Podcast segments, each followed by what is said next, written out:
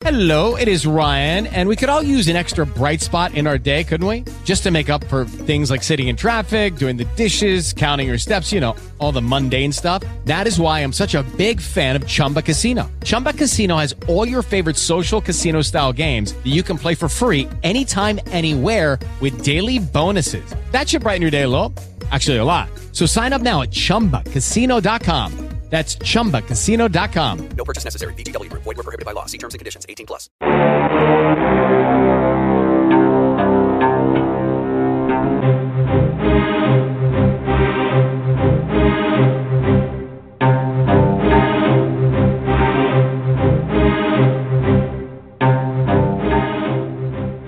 Welcome to this edition of Practical Prepping Period.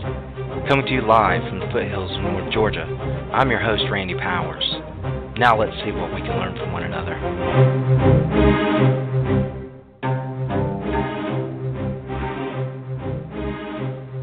Hello, members of the Preparedness Nation, and welcome back into another edition of Practical Prepping Period. I am your host, Randy Powers, and man, I'm talking quickly this evening because I really want to get into the meat of the show.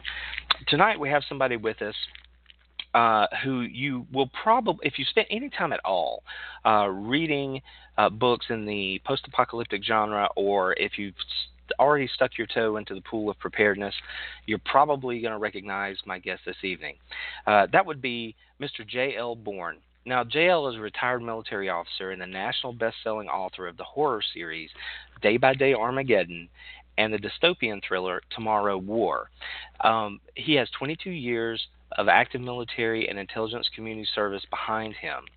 Uh, and he brands a realistic and unique style of fiction, which is the reason uh, that I have been with him ever since I first discovered Day by Day Armageddon. Currently, JL lives on the Gulf Coast, but sometimes you can find him toting a rifle and a knife in the rural hills of Arkansas where he grew up. And I completely understand that. And like I said, now remember the books here that I've mentioned Day by Day Armageddon, you may be familiar with. And if you are listening to this show for not the first time, you will know that this is the first time I've had a, a guest on who has written uh, a zombie based novel. So, for those of you who have been hanging around wondering where are the zombies, uh, well, I have just the guy on with us this evening. So, without spending any more time bumping my gums, I would like to welcome Mr. J.L. Bourne onto the show with us this evening. J.L., how are you doing? I'm excited. I'm happy to be here, uh, and I'm happy to be interacting with all of your listeners out there. Thanks for having me. Oh, no problem. Like I said, I uh, I consider it a really, really cool opportunity to have you on the show with us this evening. Um, and I don't know, this is just kind of popping into my head right now as I'm thinking about it, but it seems like here I'm in Georgia, uh, and you are also along the southeastern coast, and this year seems to sort of had uh, a bit of a tough time getting started with spring but I look out my window today and I can tell by the pollen that's that's messing with me that it looks like we might actually be on our way to spring. And I think it's really cool to have you on the show here with us because when I read uh, Day by Day Armageddon for the first time, that was one of the cool things about that book for me. And we can get into this more later. But it was the fact that as I was working through that book and thinking about the scenarios you had laid out, I was like, man, I need to get out and try some of this stuff. So when I look out the window and I see that spring is here, it makes me feel good because that means that maybe it's time to get back out there and get camping and get hiking and and get back into uh, the nuts and bolts of what it re- what's required to be a successful uh, person when it comes to preparedness. I don't know. Do you have any thoughts on that before we get into it too much further? Well, I'm still sore from uh, being on my hands and knees getting my garden ready, so uh, I can definitely uh, be, get with you on that. I, I got a small urban garden in my backyard with uh, six grow beds, and it took me a while to get that planned out and, get, and put the sweat into that to get that going. So I definitely know what you mean by springtime and getting outside and getting ready for uh, your preparedness for the springtime. I'm definitely with you on that. My next big project is to learn uh, the lost art of canning that my my uh, late grandmother knew all about, but I didn't have the foresight to sit down with her and talk to her about it. Isn't that, that that's something there? Some of the uh, our grandparents know all about that stuff.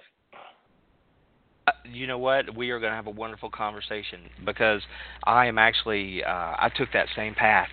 Um, we we also have a nice garden in the back here, and like I said, because of the weather, it's been slow getting it in this year, but um, a few years back, we did the same thing. We I was fortunate enough to have the opportunity to sit down with some of my older family members and say, "Hey, how do we do this?" So I I, I can't wait to get into that with you later. That's a wonderful tease um, before we get there. But again, I'm talking a lot here. L- let me give you an opportunity, uh, just in case our listeners may not know who you are uh, completely, even if they maybe have just heard of you a little bit. Why don't you just tell them a little bit about who you are uh, and your background? Okay, my background is I come from a, uh, a poor family in the beginning. Uh, my father was born in a dirt floor cabin in Arkansas, and I think I'm the first uh, generation uh, from him, you know, born in a hospital. So I come from a, a poor part of Arkansas, and so I came up that way. I came up uh, not wasting, you know, using what you've got, and being very careful with your resources. And uh, when I graduated high school, I started working in a sawmill. So I uh, that's my first introduction to real hard work was working in a sawmill when I uh, graduated from high school. And I thought, you know what, this is hard work. This is great, but I need something uh, exciting. I need something to uh, something different. And so I actually enlisted in the uh, military in the 90s.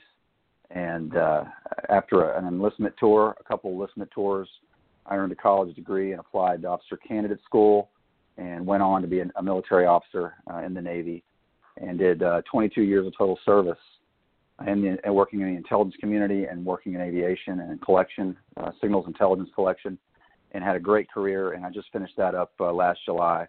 And uh, I thought I was going to be jobless for a while. You know, you have a lot of uh, fear when you have a giant change, when you spent your entire adult life doing something, and you get thrown into change. You know, you can't stay in the military forever just like you can't uh, you know do whatever it is you are doing out there listening to, to me today whatever you're doing you probably can't do it forever so change will happen sooner or later. So change happened for me in july when i decided to retire from the military.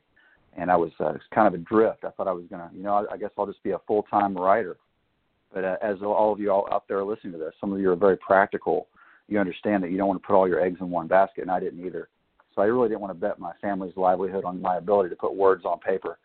So I applied uh, to be a military contractor and got picked up uh, in that job. So I was unemployed for about a, a week and a half before I got picked up uh, as a military contractor.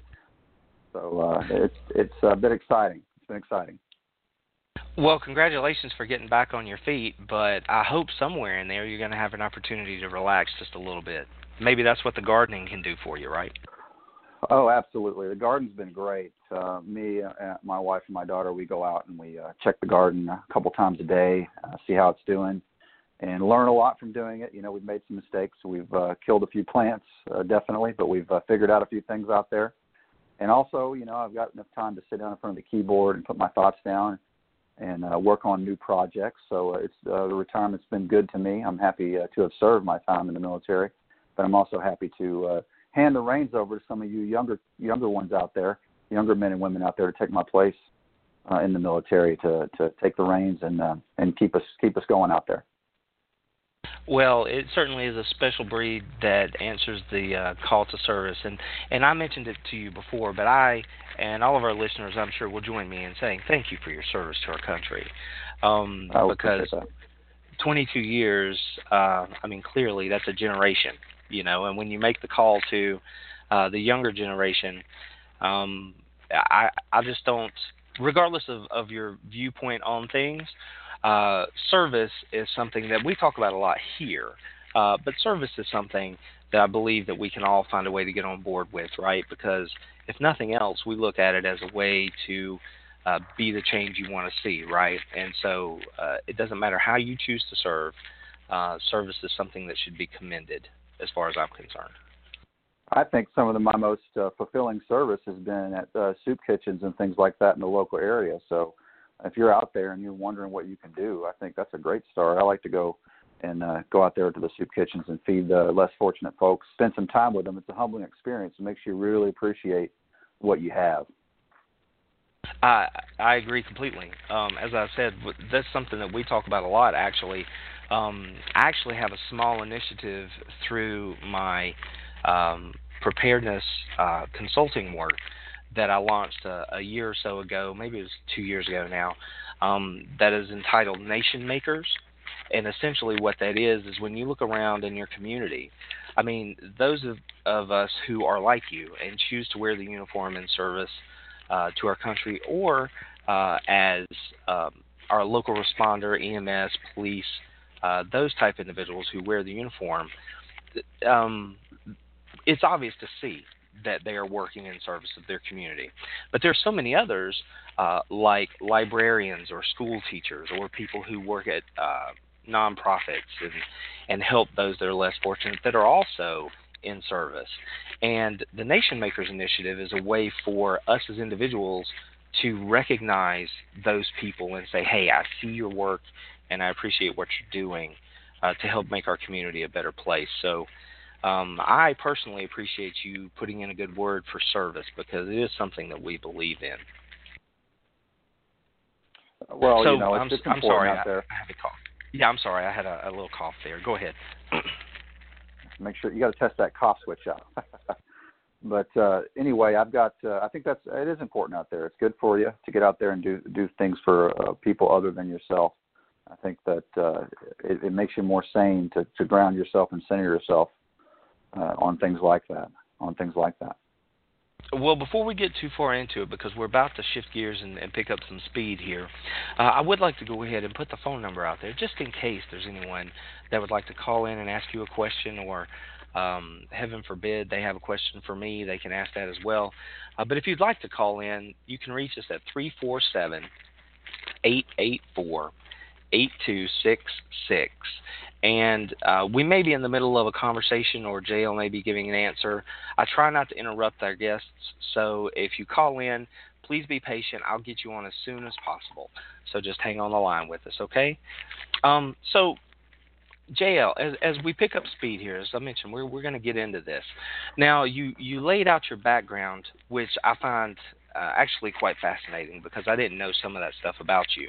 Uh, and I was interested to hear that it in in ways it uh, parallels um, my upbringing, but we can get into that later when we get into uh, the books a little bit more. But um, you mentioned that you did military service and you you got an understanding of what it was uh, to do hard labor, right? To under you understood what hard labor was, um, and I'm sure that helped frame your outlook on the rest of your life, right? When you went on and did your other things. But along the way, you chose to try your hand at writing. You chose to become an author. So I'm curious what that process was for you. How did you make the decision that you wanted to try to be an author? Um, and since you've had some success, uh, what would you, even if you hadn't, but certainly you've been fortunate to have some success, um, what has that experience been like for you uh, from the author's chair, right? Not from the military man's chair, or can you even separate the two? Well, uh, writing for me is is a lot of fun. It's something I do for fun. It's a it's a I've always seen it as a part time job, a part time hobby. Uh, you know, I, I always think the difference between a, a a profession and a hobby is one of them makes money, and one of them just makes you happy. So I've kind of been fortunate, like you said, to have something that kind of does both those. It makes me happy, and it makes a little bit a little bit of money. So what made me want to do it? That's your first question. And I think that what really made me want to do it is I was reading um, a novel, a couple, of few novels over a, a training period I had in the military, and I thought, you know what, this is a, this is this is okay. But I, I think I, I can describe this a little better. I think I've got a little more to say here, so I think I'm going to try to to write a novel. So when I was in a training period in, in the military uh, for a period of a few months, I sat down and wrote Day by Day Armageddon and uh, I didn't know anything about publishing. I had no idea. You know, I didn't think I was a writer. I just wrote it for fun and posted it for free on the internet back when uh, people still looked at blogs and things like that. And uh, instead of getting on Facebook, you know, pre-Facebook, uh, people actually went on the internet, looked at blogs, and uh, and, and did things like that. So I, I put it for free up there, serialized it, and released it weekly and daily sometimes, and it gained a, a crazy following. So I thought, you know what? I mean, this is getting insane. People are actually reading this uh, by the thousands and thousands. So why don't I just go ahead and publish it? So I, I did a lot of research, figured out how to publish books back in the uh, you know in the 2000s, in the uh, early 2000s, and I published uh, Day by Day Armageddon. I self-published it with m- myself. I didn't have a publisher, and then it started selling so crazy that uh, it, it became it got on the radar with the book scans. If those of you out there don't know what the book scans are, uh, there's book scan methods for publishers to see how well certain ISBNs are doing, how well they're selling. Well, Day by Day Armageddon started selling so well that it started getting the attention of, of publishers, and I started getting some phone calls. Hey, we'd like to uh, buy your manuscript. Let's talk. Well, that road eventually led to Simon and Schuster, a publisher out of New York. They bought the rights to uh, Day by Day and published me through uh, Simon and Schuster, and that's when it kind of exploded, uh, where I, I got a little bit more mainstream out of that. As far as my my advice, your second question was, what do what do you think, you know, about writing, and what what what about that aspect of it that people out there might want to hear that want to be writers? And I think the the biggest thing is you got to write something that someone wants to to read, someone that someone wants to listen to. If you're an Audible listener out there, you've got to write a compelling story is the number one thing, because you may write a story that you love and you think is great, and I commend you for that. Anybody that writes a novel uh, spends their time to write 80, 90,000 words. That's a great accomplishment. But when it comes to selling it, you've got to write a story that's compelling, that people find interesting, relevant, and that they want to read. And then you've got to monetize it in a way that's fair to uh, your customer, your reader, your precious reader, because it wouldn't be uh, a business for you if you didn't have your precious readers out there that want to spend their money on a story that you've created from your mind. And that's the biggest part of it is your readers. Well, I, I'm certain that we would all agree with you there, uh, because I mean, anybody who's ever tried to put words on a page, right? I mean, if nobody's going to read it, then there you go. It's just for you.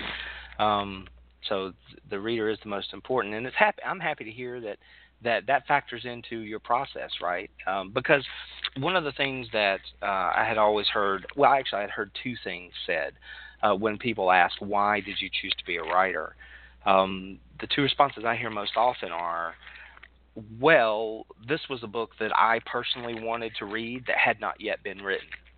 And so they felt the motivation from that. And secondly, uh, and this is the one that generally kicks people in the pants. It's uh, the voices in my head just wouldn't be quiet. Like I couldn't leave these characters alone. Um, I, yeah. I kept going back to it. Did, did you have anything like that happen with you when you started day by day? No, I didn't have any voices in my head. That's that's a funny way to put it, but you know, I'm not knocking anyone that says that. That's great if that motivates them to write. I really didn't. I, I think my motivation for day by day was to be quite honest, there was one part boredom. I was being, you know, underutilized, so I wanted to use my time. And I thought, you know, I've always wanted to write a novel. I think I can do better than what I'm reading. I'm going to give it a shot. That was my real main driver to day by day. And honestly, I didn't think it was going to sell one copy. It was just a, a flow of consciousness from me onto paper uh, that was, uh, in the beginning, hastily edited. And it was just a flow of consciousness of one person, how they would be in a, in a zombie apocalypse it's like you picked up their journal one day, and you read it. You're out there, uh, you know, going through some junk in that post-apocalyptic Texas, and you find a journal and you read it, and that's what the original Day by Day Armageddon was, was a raw handwritten journal, and that's what I wanted it to be. And I had, I did not expect it to sell even one copy. And uh, and the funny thing is, even to this day, I have trouble looking myself in the mirror and calling myself a writer. I think it's funny when I say it. I'm just a person that puts uh, words on paper, and sometimes uh, people like it. Well, that's cool, and and the thing about uh, day by day, and I mentioned this before the show, the the it, it was uh, it got me hooked.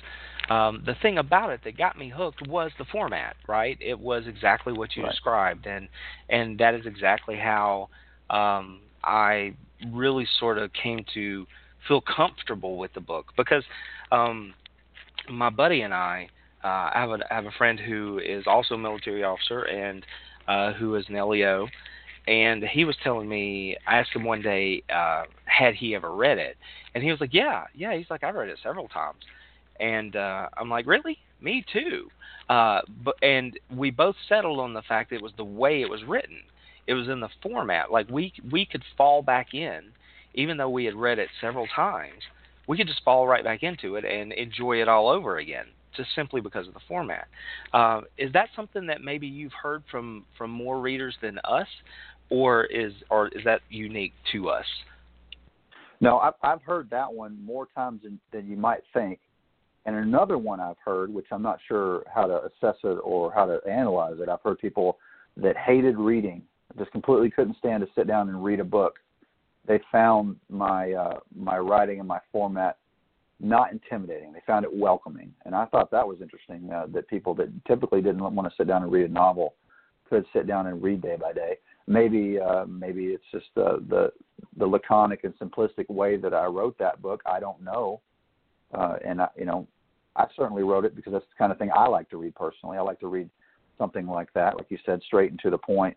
And uh, and honestly, I've never been, and not to get too into the weeds on this, I've never been a fan of of um, of uh, grossing out just for the sake of grossing out in books. And some people right. appreciate that, and, and I've never been a fan of just you know sex in your face in books. I think I personally, you know, people might enjoy that, but I personally think that that uh, not putting that in books, not using that as a crutch in your in your writing, and that's that's kind of the principle that I follow. Is I don't put a bunch of of, of sex in books, and I don't uh, I don't put gore in there just for gore's sake. Doesn't mean it's never going to be in there or it's not in there. I just don't do it for no reason. I don't do it for shock value. Right. Well, you know, it's very interesting to hear you lay that out for us because, I, again, I've I've uh, read the series, so um, I can think back hearing you mention those things to points in the books where uh, our fearless hero would be like, and that's all I'll say about that, you know, or uh, there's yeah. no need to get into that further, or whatever.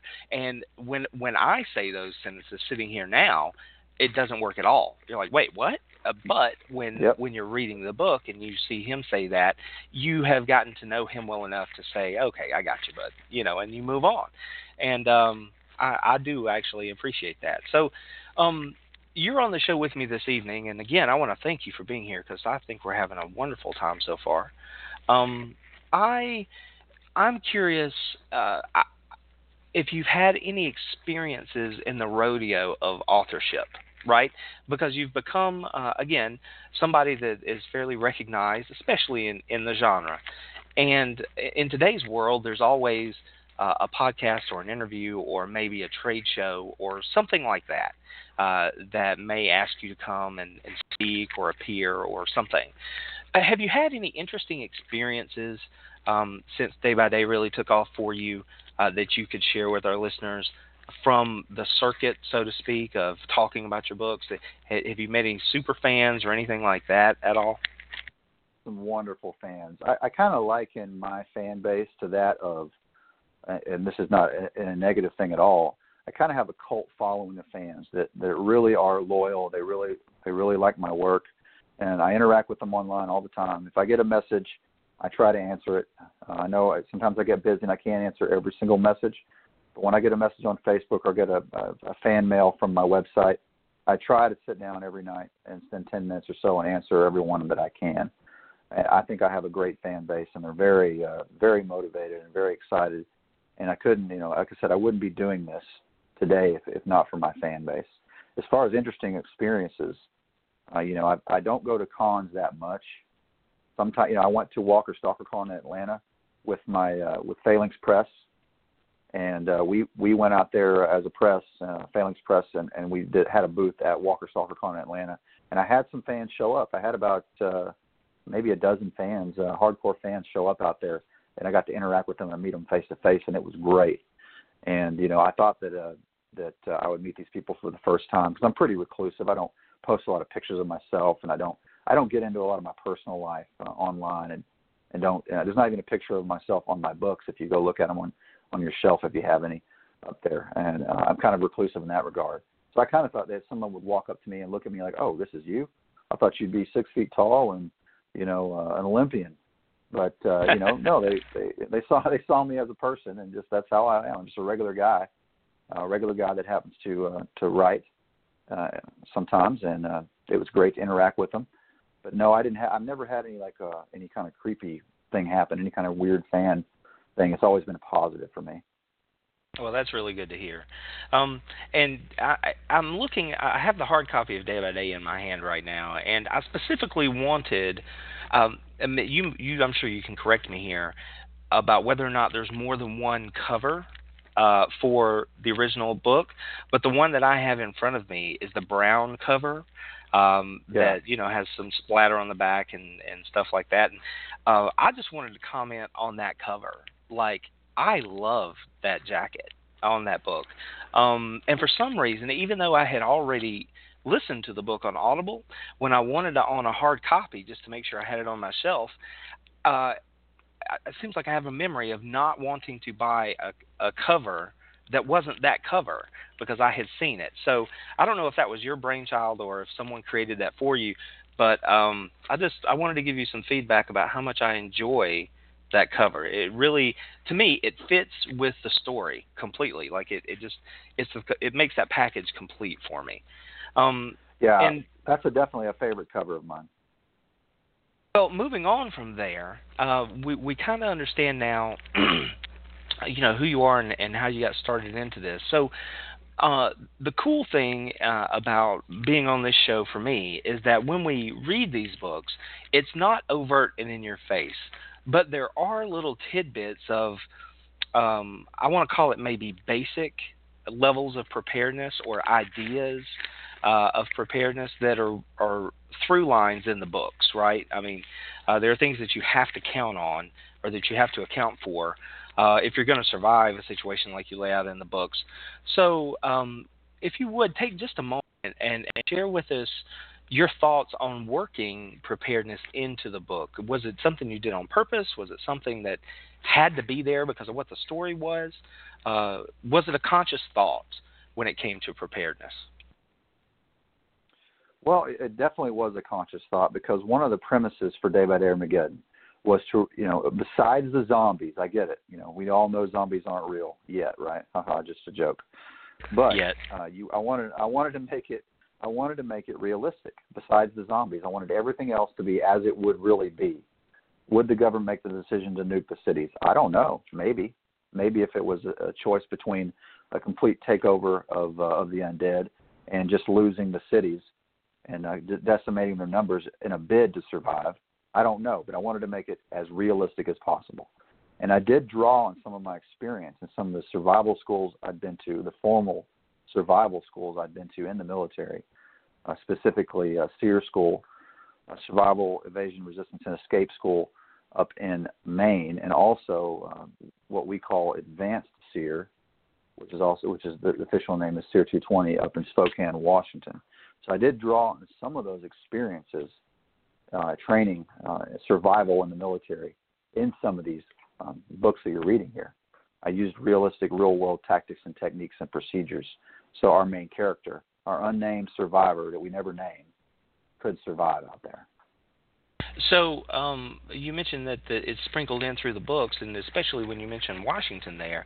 I mean, this wasn't something that was limited to day by day, right? This this idea, this concept, made its way into Tomorrow War also, right? I, I am yes, remembering that absolutely. correctly, right?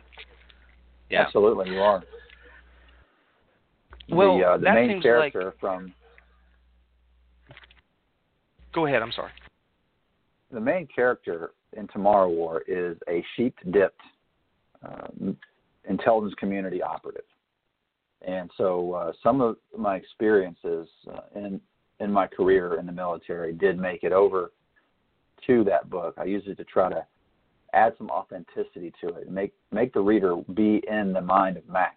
Max redacted. We don't know his last name. It's been redacted. If you read the book, you'll kind of know why. So some of those tactics and techniques that I learned were in the mind of Max. So I like to put my reader in the character so they can feel like they were the character while they're reading it. That's what my favorite thing to do is to put that reader in there.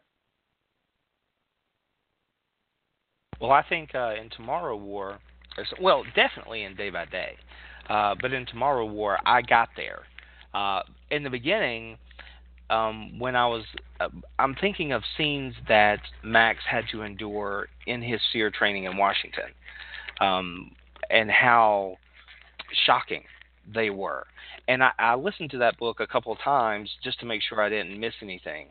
And the first time I listened to it, those scenes sort of caught me off guard. Like I wasn't sure what I was what I was in for here. And, and then when I listened to it again, and of course at that point I had I knew what was coming later in the book. Like it, it all made more sense to me. Um, and since we're here, I, I want to touch on one more thing uh, with day by day before we move on completely, um, uh, because I do really want to get into Tomorrow War.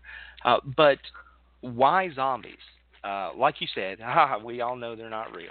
Um, but but why is it? And this is more of a philosophical question, maybe. Uh, why is it that you decided to write about zombies uh, in the first place? And, before you answer, I'll share that in in my group, a common theme is. Um, people sit, end up sitting around watching a movie or reading a book or something, and they inevitably ask themselves the question, "Well, what would I do?" And that is why they enjoy the zombie thread, right? They they just want to see how different people deal with it. I'm curious why you chose to write about zombies for your first book. Okay, well, you got to real you got to think about you know where the nation was when I wrote Day by Day Armageddon. Day by Day Armageddon was written was written. Uh, sorry, it was written was written a long time ago. A long time ago. Okay, country had just survived a terrible terrorist attack. Some people listening to this weren't even alive when it happened, but 9/11 had happened, and I was about to head off to officer candidate school, and after I finished that, I was in a mind space, you know, post 9/11 mind space.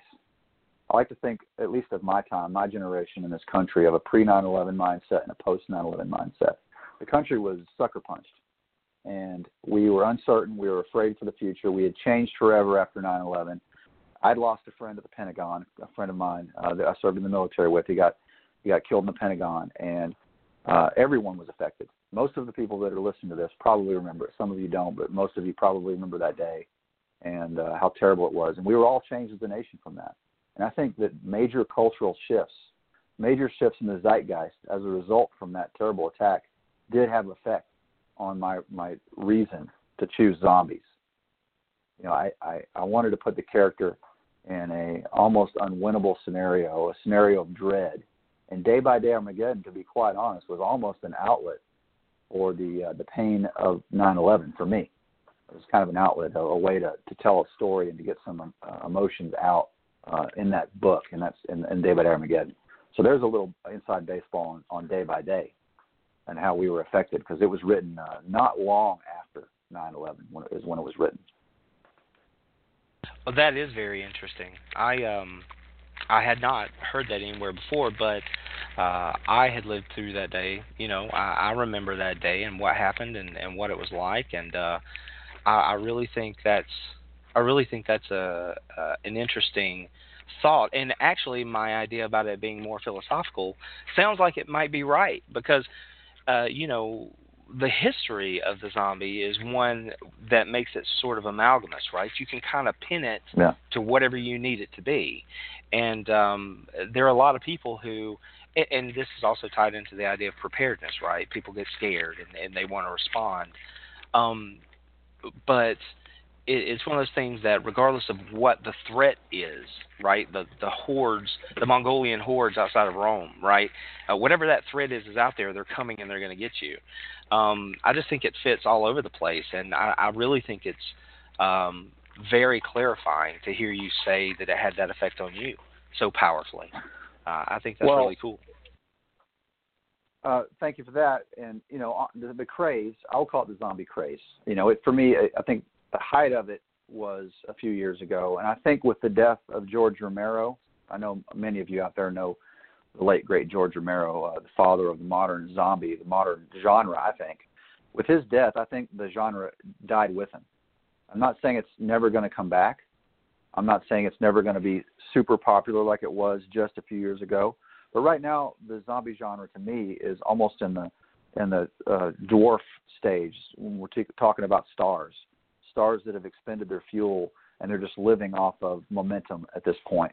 And that's where I think the zombie craze is right now. It's almost in the dwarf star status where it's just living off the energy that it that it had before and it's reaching an endpoint and something's going to you know we're going to move on to the next big thing what's next what's next in the zeitgeist that people are going to find interesting and fascinating that's where we are with that and uh, rest in peace george romero by the way Absolutely. Uh, clearly, somebody who was ahead of his time in that story.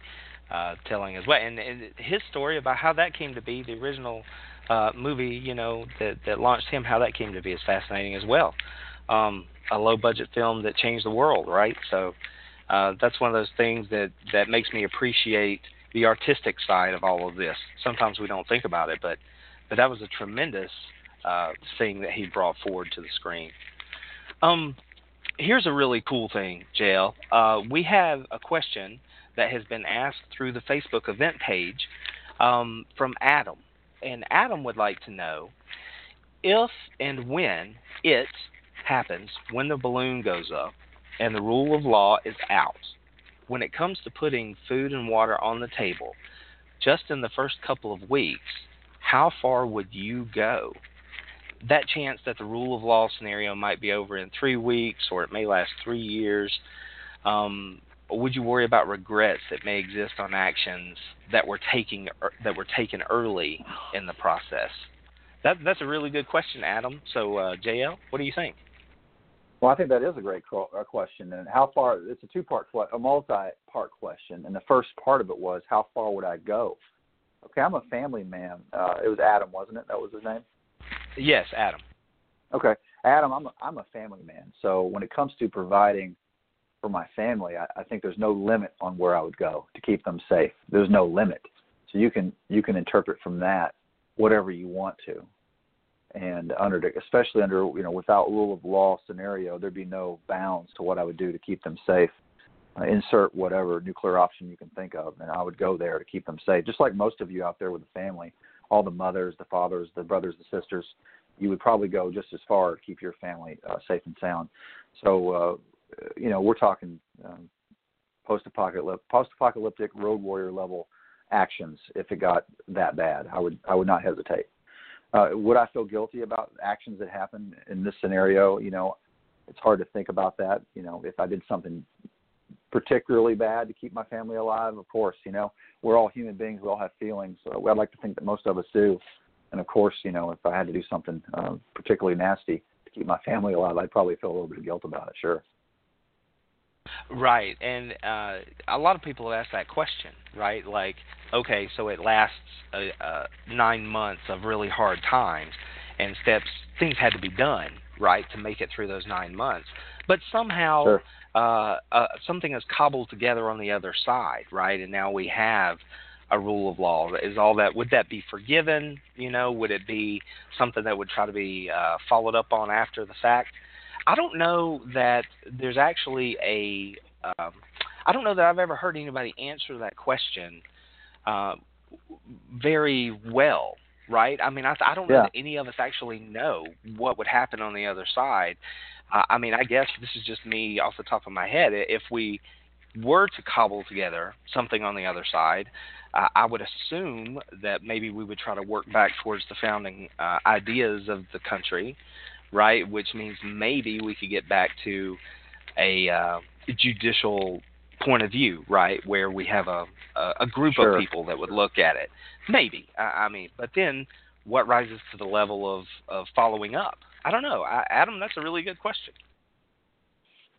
It, it absolutely is. It can go it can go a lot of ways, but uh, when you're faced with uh, dire circumstances, human beings will generally uh, go to any level to, for self-preservation. If you look at the human psyche and the way we think, and there's an old saying, an old tired saying that most of you have heard out there: "We're just four meals away from anarchy," and I think that's true in many ways. You know, four meal missing four meals can drive the average person into do things that they wouldn't do just a day before.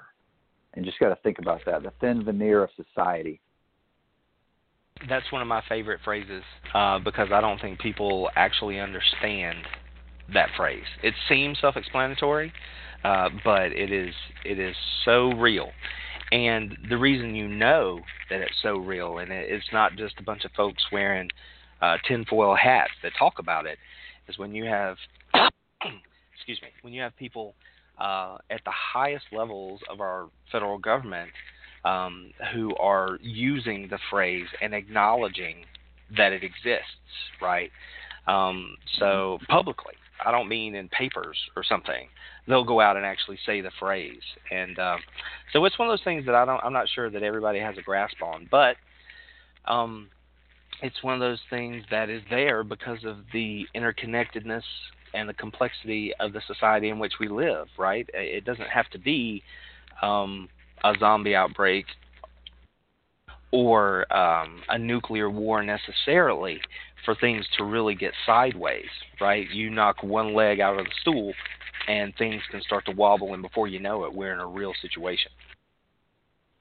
Oh yeah, I mean, and, I, I'm not going to sit here and fearmonger like we did in 08, but uh, we we are uh, going down uncharted paths with our national debt and with other things happening in the world. It's a very dynamic place to live, and if you don't have your eyes wide open, if you haven't diversified your uh, your survival portfolio, and that includes you know saving for the future, saving your money for the future, and diversifying. You need to start thinking about that. Right, and but when you mention uh, you know survival portfolio, uh, my immediate thoughts come to what else is in that. Right, there's uh, the financial preparedness, of course, but then there's also skill sets and and training and knowledge and all those things which you touched on before, and I would like to use that and uh, the next book, the, the the Tomorrow War series, as sort of our bridge to get into what that was about. Because when I read Tomorrow War, um, the in the very beginning, and this is what makes the book a success, I would venture. Uh, in the very beginning, it was maybe two, three chapters in, um, where Max sits down uh, with his cohort uh, in the bar, and she says to him, "Look, get yourself squared away." You know, and, and we're going to go.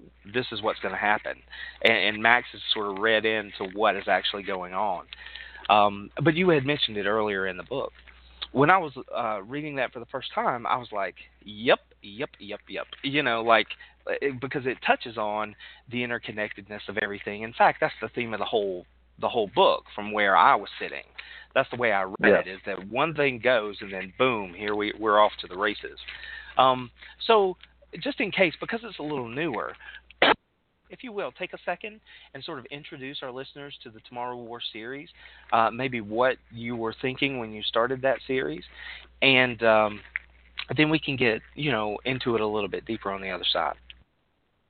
Okay, so uh, thanks for that opportunity to talk about Tomorrow War, which I think it came out about a year ago. The second one, Tomorrow War Two. There's a couple of them out. So you have Tomorrow War and you have Tomorrow War Serpent Road.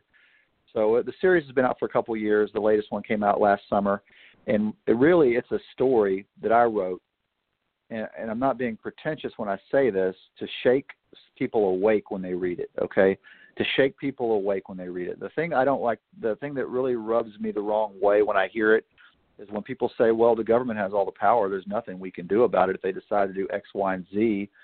Or if you happen to be pro Second Amendment like I am, and I'll, I'm openly and publicly pro Second Amendment, if you happen to say something like, well, your gun's not going to stop that predator drone, You're, you can't stop the government from doing this, that if they want to.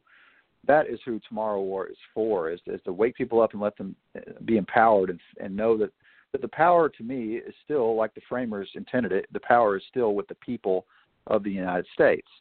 And uh, for my foreign readers overseas, I want them to read it and think about what the situation they're in and how they can make it better where they're at. It's not really a political statement per se; it's an empowering statement.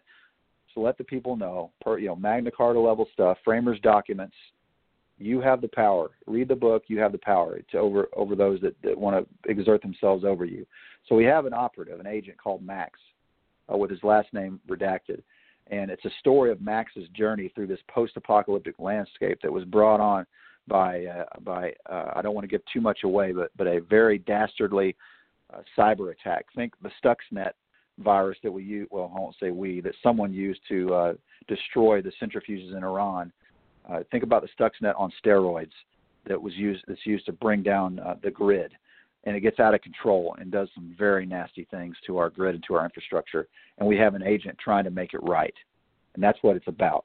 And you have an agent going to war with a with a post-collapse government, and the government is going is, is pulling no punches to try to to uh, to arrest and try to to subvert the population and put them under back under control, back under a control grid that the uh, that this anomaly has taken away and we see Max and his group of people resist resist a, uh, a government that's gone tyrannical, a government with MRAPs, a government with drones, a government with high technology. and uh, I'll leave it to you, um, the reader, to find out what happens. Well, uh, as as just one reader among many, I can tell you that when I first read the book, and there there was a little bit off the top there. There was an author's note, um, which you know I heard and it resonated with me. And then as I read the book, I wasn't certain that the book was going to match the author's note uh, at the beginning. And then the further I got into it, uh, I can tell you that the point of the book and the message of the book landed flush with this reader. Uh, you know, like it, it, it came across exactly as you had intended. Um, and that's part of the reason that I, I will stick with the series, right? I want to see where we go and and see what happens. So, uh, have you have you gotten uh, a lot of good feedback on the book? Do do you think that it's being received the way you had intended? Well, okay. The interesting thing about the way the country is is we're very uh, we're very bipolar country right now. Okay, we have this left-right paradigm going on, right? And so people like me that are pro-liberty and pro-freedom and just want to be left alone and just want to have freedom and and, uh, and believe in the Constitution writing a book like that is a dangerous statement in today's uh, today's landscape and today's authorscape and in, the entertainment industry. I wrote a book about taking on a tyrannical government. Okay, that's not popular with statists. That's not popular with with uh, people in the in the city bubbles that that live in their bubbles and don't think about anything outside of New York or L.A. I wrote a book that was unpopular in those circles. So uh, it, it's a dangerous thing to do that in today's cityscape and today's uh, entertainment industry to write something provocative like that. It, you take a risk on getting uh, what, what we call blackballed in the industry, and um, you know I, I'm happy to take that risk. I thought the book needed to be written. I thought that the country was in such a shape that uh, someone needed to make write something like this and, and just tell the truth, and that's what I did. And I would be lying if I sat here and I say that it hasn't had some negative effects. Uh, just in feedback, you mean, or, or impacts well, no, writing? the, the or? feedback. Um, well, if you go, if, if people go online and look at the reviews, the reviews are great. You know, hundreds of five star reviews. I've had I've had great critical feedback. It's just that you've got to think about it this way: when you're writing for when you're writing for a big publisher and you're writing for for people, uh, when you're writing for a customer that's not just your reader, uh, there are some expectations, and some people that that read your work or people that pay for your work may not like the message you're saying. So some people are careful with that. I chose not to be careful with that with Tomorrow War, and I'm just not sure of the effects of that yet on my career. And th- that's what I'm saying there is I'm not sure. You've got to be careful today if, if you really care about your career on walking the uh, line. And I'm horrible at walking that fine line. I like to tell a story without without censorship, and that's the story I tell. And if I have to do that from my laptop again, like I did back in 2002, uh, in my in my uh, study upstairs in the cave, I'll do that. You know, I'll keep telling the stories how I want to tell them. I'm not going to be controlled or restricted by corporate uh, influences or by social justice warrior influences. That's what I'll say there. Not to get too too confrontational in your podcast, but that's my thought. No, that's completely fine. Uh, like I said, it, this is uh, it was a message and a story uh, that resonated with me, and I, I was actually happy to see it. You know, and uh, when you started speaking, you mentioned when you introed the piece there, you mentioned the right-left paradigm, and frankly, I'm one who looks at a much much larger picture than the right-left paradigm. Uh, you know, I, that's a place that you can allow yourself to get bogged down, but I, I think there are other things out there that are overarching that could be a problem. Uh, you know, you mentioned uh, the debt earlier and things like that. I mean, you know, there are bigger issues out there, but the point of the book um, and the way it comes across is one that um, I thought needed to be written, just like you said. Uh, it, it landed well with me, and again, that's why I wanted to have you on the show, was to have an opportunity to talk about it. So, absolutely, um, I, I, I'm not. Um, I don't I don't know exactly how to get into this next question because I don't want to I don't want to lead you anywhere. Um, but okay. there are certain um, books that I've read in the past, uh, fiction actually it's both fiction and nonfiction, uh, where it's a work, um, not a rebellious work, right? That's not the right word, but more of a powerful work, a statement work uh, that needs to be written, and when you look at them a few years later, right? They're still very relevant. Um, they still have an impact on me as a reader. And you can tell that a lot of the stuff that had been written about has actually come to fruition, right? Um, and that brings me back to the point of not a binary choice here, right? There's a bigger issue. Correct. So, so um, I guess what I would ask you is from the author's chair, would you look at Tomorrow War and Serpent Road, and would you consider them a future history of sorts, or is that a bridge too far? I would say it's a cautionary tale. I definitely think it is a path that we could go down.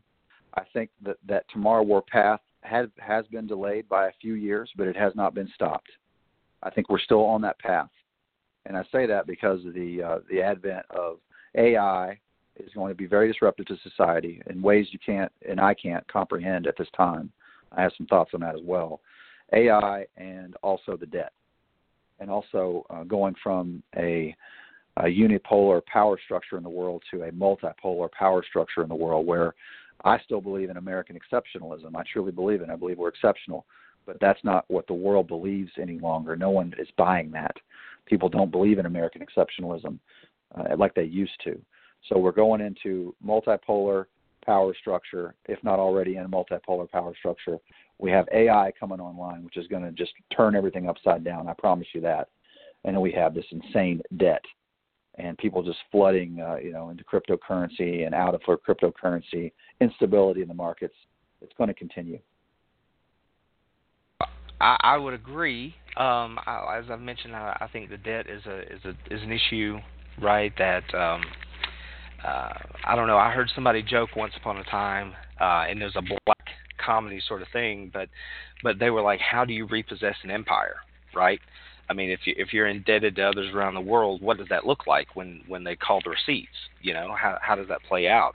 Uh, does it turn into a more volatile situation, or or how does that work? You know, um, so that's one piece of the the problem. But I also look at things like resource depletion and and things like that as we move into the future, say the next 50 to 100 years. What is that going to look like? And you overlay that with um, just global population and things like that, right? I mean, uh, there become when there's a stress for resources, uh, that's where you have conflict, and you can look into the Middle East or Africa and see those sorts of things uh, play out in a lot of situations. So, as, as you put it earlier, it is certainly uh, a very uh, you didn't use the word interesting. Um, uh, time to be alive, but it is certainly a time to be paying attention uh, to keep tabs on what's going on out there.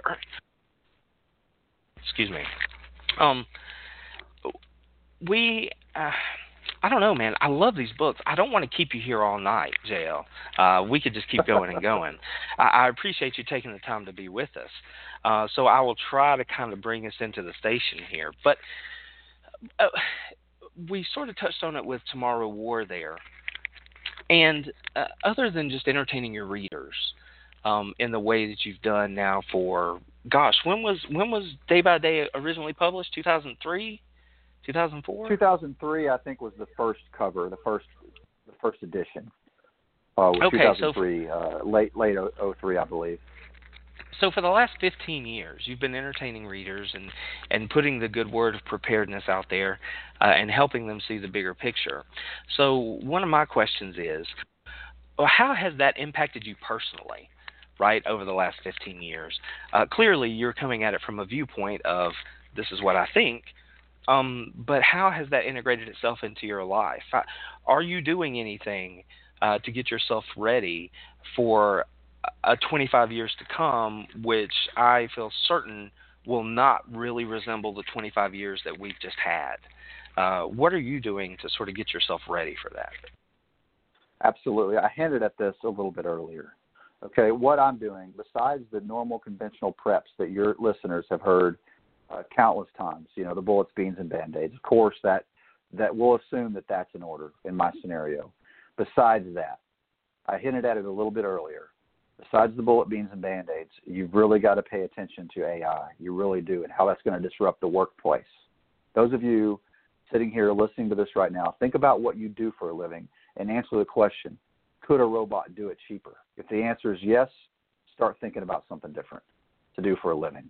You've got to be thinking that it's happening, it's coming. There's no stopping it.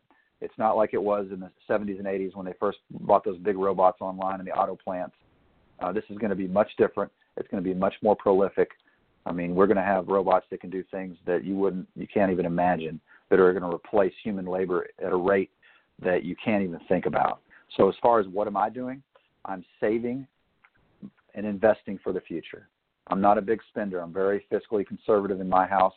I'm saving for the future. I'm saving for a day when I'm put out of work, when when uh, when there's no more jobs. So I'm saving for that rainy day uh, when when you wake up that morning and you no longer have uh, something to do. And I think that your listeners out there should consider that. And, uh, and most people don't have, you know, a thousand dollars in their savings account, and that's nowhere you want to be in a future when jobs are limited and scarce. You want to use the power of compounding interest today.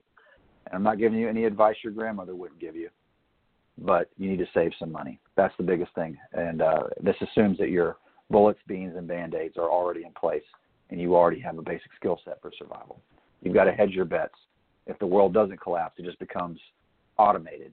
That's a that's a possible uh, medium term outcome in the future. You've got to hedge your bet for that. You've got to also hedge for an all out collapse, and that's your bullets, beans, band aids, and skill set. But you also have to think about what the economy looks like, the working economy looks like in the future if we don't collapse. Don't spend all your resources, you know, expecting a collapse when you get a head fake and all of a sudden you're just out of work for a long term. That's what I'm thinking about.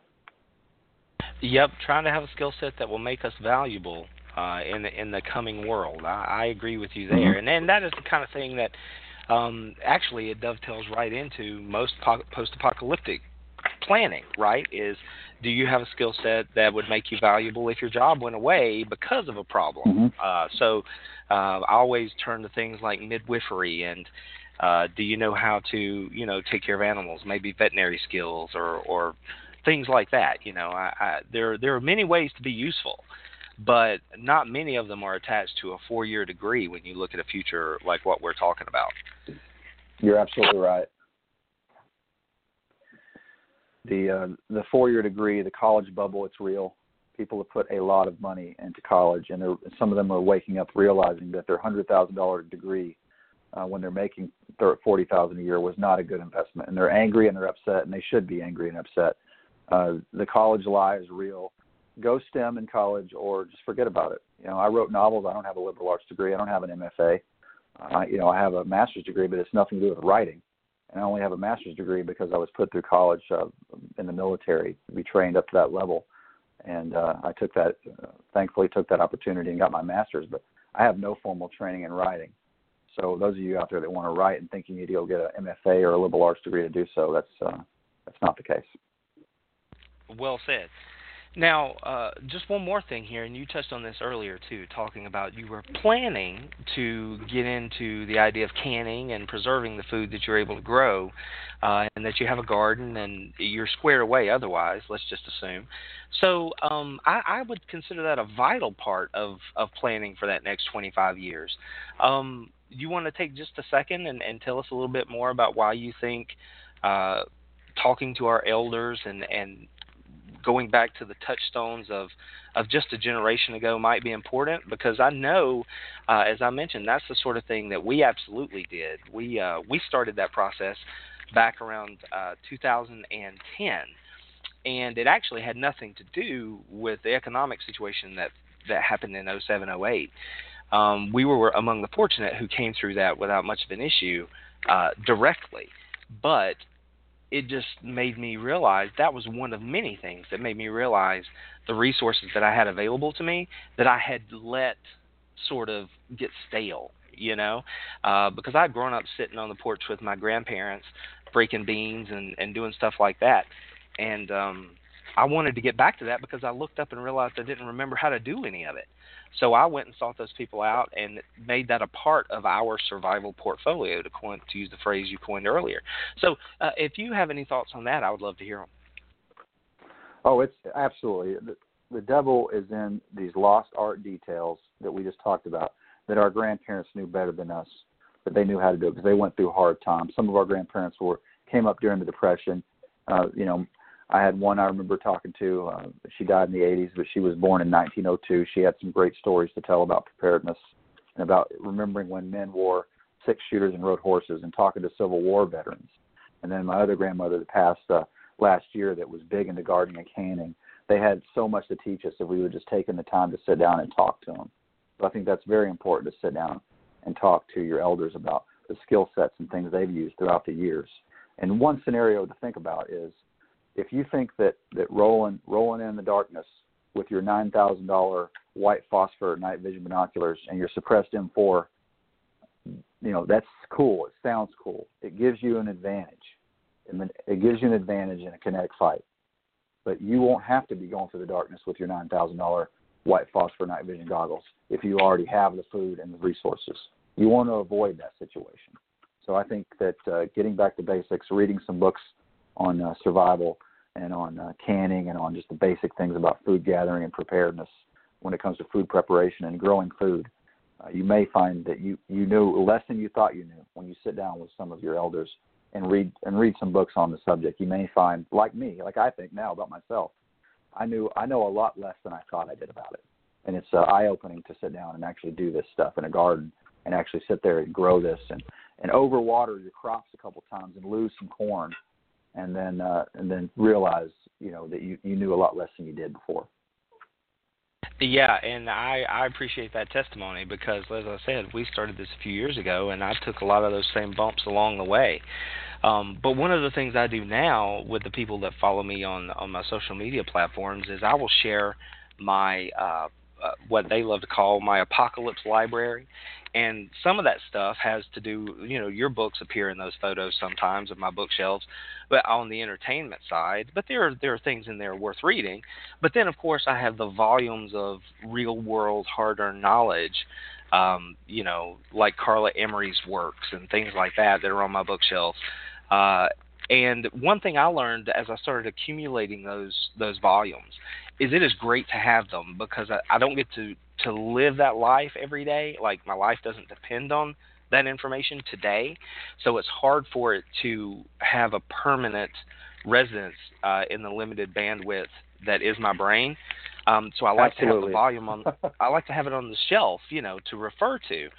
But with that said, I learned in a hurry that if you do not get out there and get about the work of doing it, all of that means nothing right? I mean, it, a, a, a book that has a perfect spine is a book that was a waste of money, right? So if I can't uh, take that information and go out here and actually put it to use on our little homestead, uh, then it's it's not doing me any good. So if you have those volumes, absolutely go get them. You can find a lot of them for free uh, as PDF forms actually out there too. Um, but there are several that are worth your dollar if you want to go buy the volume. But then put it to practical use. Get out there and try it. Now, one I like that you can put on your web store, maybe put an affiliate link on your page or something like that. The one I like is uh, the Square Foot Gardening by Mel Bartholomew. That's a great one. That's the one that really kind yes. of. Uh, have you you've read that one too? I take it. I have, I have, and I've yeah. read other yeah. takes on it too. You know, the the concept. Yeah, so I, I'm I'm big into that. I've got the grids and everything sectioned off. I, the reason I was attracted to the square foot gardening method is it's more efficient. You get more uh, more output for your input, and I've noticed that to be the case when I when when I don't become the problem in the garden. You know what I mean? When I do right. something wrong, like all all bet all bets are off. But if I do if you do it right and you and you're doing what you're supposed to do, I think square foot gardening that method is is a great method, and I would encourage if you can get it for free in the library, especially your listeners out there to go. Uh, uh, check that out and have a read on that one. Absolutely. That's wonderful sage advice. And man, you've been with us an hour. I want to thank you so much for spending that much time with us. But I can't let you go without asking the surprise question that I always ask my guests. And Absolutely. that would be I am a huge like I said, my my uh, sweet spot is post apocalyptic dystopia. That's my genre. So I would love to know uh, what it is or what book, and it doesn't actually have to be from that genre. If it is, bonus points for me. But what book would be your all-time favorite from that genre? What does J.L. Bourne just have on his bookshelf that he loves to read? we're talking the post-apocalyptic non-zombie genre. Is that correct? Uh, sure, that'll be just fine. Okay. And if you if you need to mention more than one because you think it's it's valuable and relevant, I would love to hear that as well. Well, um, there's a few books out there. Some Heinlein books come to mind. I like Tunnel in the Sky. I like uh, the original, the OG uh, James Wesley Rawles Patriots. The, everyone, everyone listening to this, I guarantee, if not everyone, 99% of you have read that. That's that was a great one, the original. Uh, and um, The Stand, of course, by Stephen King. That was a, a probably a cornerstone in my youth, reading The Stand about the uh, Captain Trips virus taking over and uh, killing everyone, and only a few people survive. Uh, I'll pretend that the uh, that the on-screen interpretations of it don't exist, but I did like the book, and uh, I thought the way that things went down were were definitely really cool. On the on the other side of it, uh, here's one that you may maybe not have heard of is um, on the zombie side, an obscure one that I thought was very well told and interesting was The Dead by Mark Rogers. Uh, very probably not something many have heard of, but it's a very interesting concept on on uh, zombies and on takeover. It's more of a de- demonic uh, type book that's really interesting to me.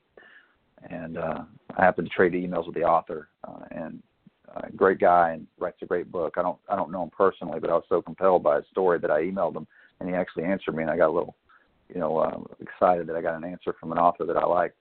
Thought that was interesting. But yeah, Nice. Mark Rogers. Mark Rogers, The Dead. That's good. And there's there's a few out there. I might post them on your page, um, on your uh, Facebook page for those that, are, that go over there and take a look. If they ask any questions, I'll hop over there and see if I can answer some questions on your page. That sounds wonderful. I'd love to see your recommendations. And the one that you mentioned there, The Dead, actually, I had not heard of it. Uh, but we were talking before the show uh, about an author that we both enjoy, Jonathan Maberry. And Oh, yeah. he actually, just this week, uh, asked a question on Twitter. He's like, heads up, I would like to know about, uh, uh, you know, a zombie film or a zombie book that maybe I don't know about. You know, go. And I Yep. saw that someone else had recommended The Dead in that question. So I heard of it Yeah. just this week, actually. So uh, Yeah. I think that's pretty cool. I, I find it interesting, and the cover is just nightmare, a nightmarish cover. I think, from my memory, it's been a while since I talked to Mark Rogers. I think that he did his own cover art for The Dead. It's really just terrifying, and if you read it, it's uh, it's one of those books that scares you. You know, not many books scare me anymore, but The Dead kind of scared me a little bit.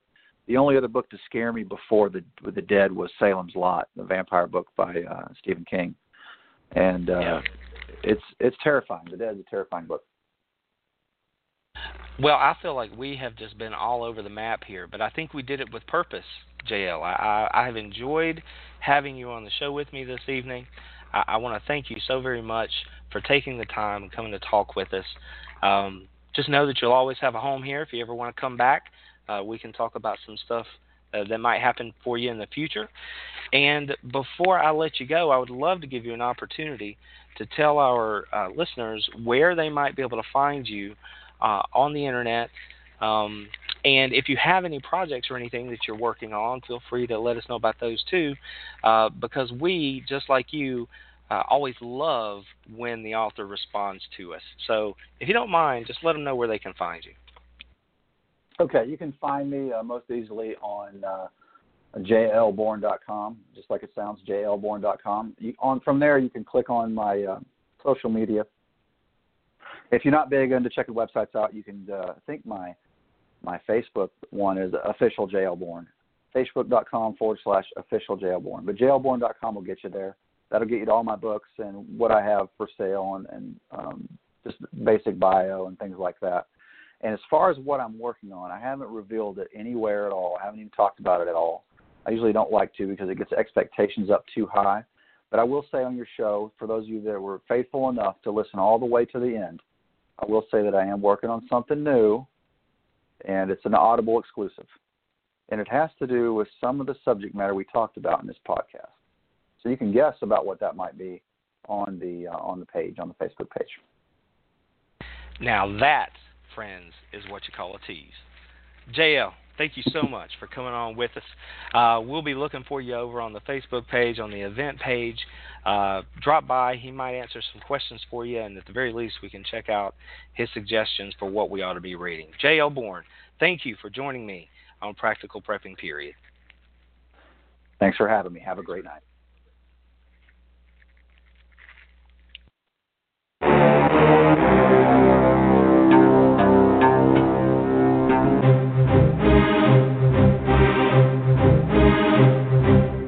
Thank you for joining us for this edition of Practical Prepping Period, a copyrighted podcast solely owned by the Authors on the Air Global Radio Network, LLC. To keep up with everything going on with Practical Prepping Period, please visit our page on Facebook. Be sure to check out our website, www.practicaltactical4u.com. That's Practical Tactical, the number 4, Y-O-U, you can also find Practical Tactical on Facebook and Google Plus, and be sure to tweet us at PracTac, the number four, and the letter U. So until next time, I'm your host, Randy Powers, just broadcasting from an amazing life. I hope you'll join us for the next edition of Practical Prepping Period, but until then, let's see what we can learn from one another.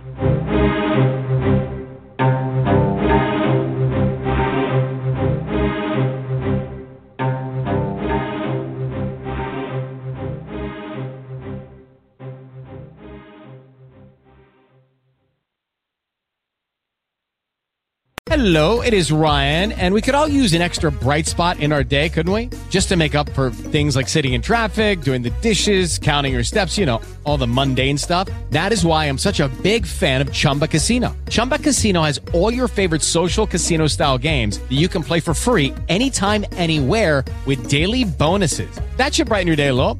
Actually, a lot. So sign up now at chumbacasino.com. That's chumbacasino.com. No purchase necessary. Group. Void were prohibited by law. See terms and conditions. 18 plus.